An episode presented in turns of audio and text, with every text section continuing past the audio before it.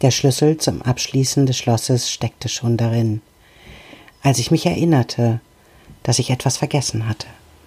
Ich öffnete die Tür noch einmal und ging zurück zu meinem großen Glas voll Pfennige.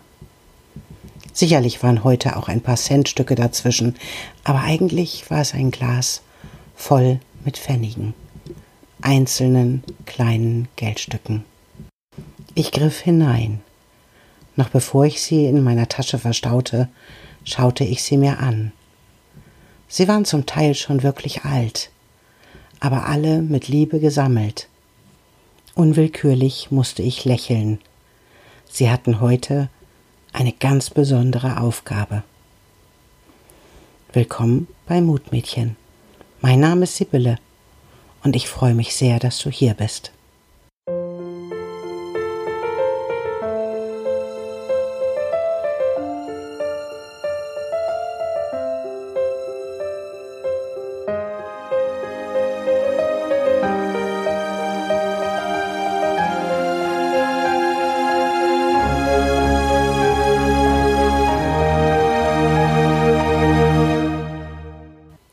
Zurück zur Geschichte. Heute Morgen war ich nicht einfach mit einem Feelgood aufgewacht, das heißt mit einem Lächeln auf dem Gesicht. Auch der Blick in die sozialen Medien hatte das nicht wirklich verbessert. Die Sonne schien und ich hatte mir für mich ein besonderes Programm überlegt. Eins, mit dem ich anderen ein kleines Stückchen Glück verschaffen konnte – und mir am Rande gleich mit. Ich verstaute also meine Handvoll Pfennige in meiner Tasche und machte mich auf den Weg. Den ersten Pfennig ließ ich bereits auf der Treppe liegen. Heute war Treppenhaustag. Wer auch immer dran war, sie heute in einen guten Zustand zu versetzen, der würde sich freuen dürfen, denn er würde einen Glückspfennig finden. Ich finde, es ist ein unbeschreibliches Gefühl, wenn man gerade so einen mitteldurchwachsenen Durchschnittstag hat und dann über einen Glücksklee stolpert oder einen Glückspfennig oder einem vielleicht sogar ein Schornsteinfeger begegnet. Wenn einem das Leben auf diese Art und Weise ein kleines bisschen Glück vorbeibringt. So wanderte ich an diesem Tag durch die Innenstadt und suchte mir einen kleinen Ort, nach dem anderen, wo ich meine kleinen Stücke Glück verstecken konnte. Ich konnte natürlich nicht sehen, wenn sie jemand fand, aber alleine das Verstecken bereitete mir eine ganz riesige Freude, denn jeder kleine dieser Glückspfennige bekam eine große Portion meiner Wünsche mit auf den Weg.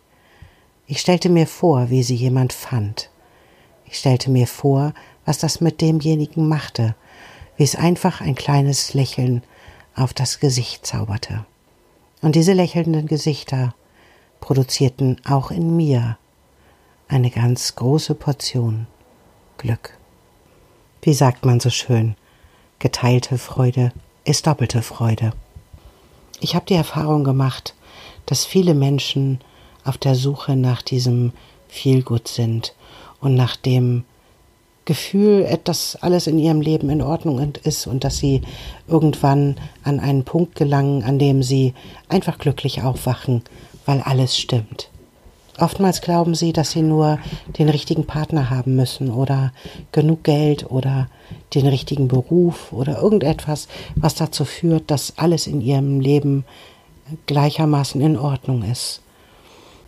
Sie hoffen darauf, dass dann dieses Wohlfühlgefühl eintritt und halten das für das erstrebenswerte Glück. Hätte ich doch nur dies oder das, den richtigen Partner, das richtige Geld, den richtigen Beruf, die richtige Sicherheit oder was auch immer, was dazu beiträgt, dass mein Leben vollständig sein soll, sich zumindest vollständig anfühlen soll, so wie das der Menschen, die so tun, als ob der Menschen, die entweder in der Öffentlichkeit stehen und dieses Bild abgeben oder aber solche Menschen, die zum Beispiel über soziale Medien Videos verfassen, in denen man den Eindruck hat, dass bei ihnen im Leben alles total Friede, Freude, Eierkuchen ist. Was ist denn dieses Feelgood eigentlich? Ist das nicht viel weniger Glück als Sicherheit? Verwechseln wir da nicht eigentlich Dinge miteinander und produzieren dadurch, dass wir etwas anstreben, was in unserem Leben nicht da ist, noch einen viel größeren Mangel? Ist nicht der Gedanke, dass wenn ich morgens ohne dieses Gefühl aufwache und ich der Meinung bin, ich müsste aber mit diesem Gefühl aufwachen, der eigentliche Übeltäter? Wird nicht an dieser Stelle wirklich Leid produziert? Genauso wie mit dem Gedanken oder mit der Behauptung, dass man dieses glückliche Gefühl im Leben immer haben könnte? Ich glaube schon. Deshalb mache ich mir an solchen Tagen die Freude und gehe mit meinen Pfennigen auf die Reise. Und falls ich mal irgendwann keine Pfennige mehr haben sollte, dann nehme ich Centstücke. Diese kleinen Portionen Glück verändern meinen Blick auf die Welt und zeigen mir das, worum es eigentlich wirklich geht, um diesen einzelnen Moment. Aber natürlich gehört auch dazu, dass ich ein Gegenüber treffe, das die Augen offen hält nach solchen kleinen Stücken Glück, nach solchen kleinen Centstücken und daraus das Richtige macht für sich, dass derjenige das, das kleine Glück wahrnehmen kann, überhaupt offen dafür ist, ein kleines Glück zu finden im Tag und nicht auf das große allumfassende Feelgood wartet. Denn dieses Warten und das Beschäftigen mit den Gedanken an Mangel verhindert meistens, dass wir hinschauen und überhaupt sehen können, was alles um uns herum passiert. Sehen wir in den nicht so guten Momenten nicht eigentlich nur den Mangel und manifestieren ihn dadurch noch viel mehr. Aus diesem Grunde hilft die Aktion mit den Centstücken oder mit den Pfennigstücken einfach dabei, aus diesem Kreislauf auszusteigen und in diesen kleinen freudigen Moment zu gehen, der so ein bisschen was von Weihnachten und Nikolaus und Ostern gemeinsam hat, weil man einfach Freude für Menschen versteckt. Freude an Orten, an denen die Menschen sie finden können, wenn sie hinschauen und sich dabei eine Menge Spaß machen kann, indem man sich einfach vorstellt, wie diese Menschen mit diesem kleinen Stückchen Glück in den Tag gehen. Und schon ist der eigene Kreislauf unterbrochen, im eigenen Mangel zu bleiben und darauf zu warten, dass sich irgendwann ein großes Glück einstellt, wenn der Mangel erst im Jetzt überwunden wurde. Und die Belohnung folgt meistens auf dem Fuße, weil wir dadurch, dass wir im Moment bleiben und nicht mehr die Verweigerung dieses jetzigen Momentes haben und leben, dann auch sehen können, welcher Zauber uns wirklich umgibt. Als ich an diesem Abend nach Hause fuhr, da war es schon dunkel und es war kalt. Ich bog auf eine Landstraße ein und war spontan sprachlos. Ich bremste den Wagen ab und fuhr mit fünf Stundenkilometern schließlich im Zauber meines Lichtscheins dahin. Das Kinn auf mein Lenkrad gestützt, staunte ich den Weg nach Hause. Ich fuhr ganz alleine auf dieser Landstraße durch einen magischen Moment hindurch, in, durch ein Meer von Lichtern. Eine riesige Fülle wie diese habe ich noch nie gesehen. Jedes einzelne Steinchen, jedes einzelne Blatt schimmerte im Frost. Sowohl die Straße, auf der ich fuhr, als auch die Ränder bis hin zu den Bäumen hoch in ihren Gipfeln. Ich war umgeben von Sternen, die im Scheinwerferlicht aussahen, als bewege ich mich durch ein Meer von Lichtern. Ich habe selten in meinem Leben etwas Schöneres gesehen als diese Fahrt nach Hause.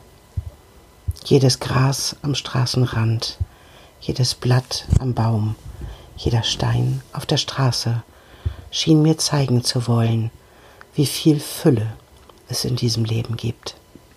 Wenn wir uns nur erlauben, staunend hinzuschauen, wenn wir uns gestatten, in jedem Moment da zu sein und diese Fülle auch wirklich zu genießen. Dann gibt es keinen Grund, auf ein ewiges Feelgood zu warten, weil das alles da ist. Es braucht nichts mehr, um dies zu fühlen. Es braucht einfach nur meine Aufmerksamkeit, damit ich entdecken kann, wie viel Fülle mich umgibt, wie zauberhaft ein solcher Moment des ersten Frostes sein kann. Und mir dann die Zeit zu nehmen, dies auch wirklich zu genießen und in jeder Zelle meines Körpers ankommen zu lassen. Für mich ist das wahres Glück. Für mich sind das die Momente, an die ich mich selbst auf meinem Sterbebett noch erinnern werde.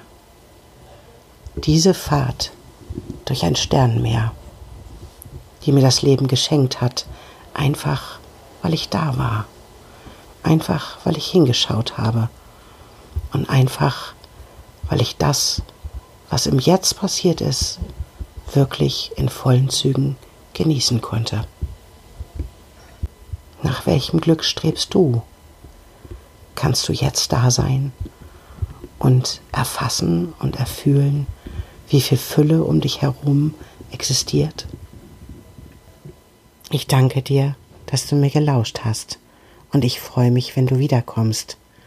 Und bis dahin bin ich dein Mutmädchen, Sibylle.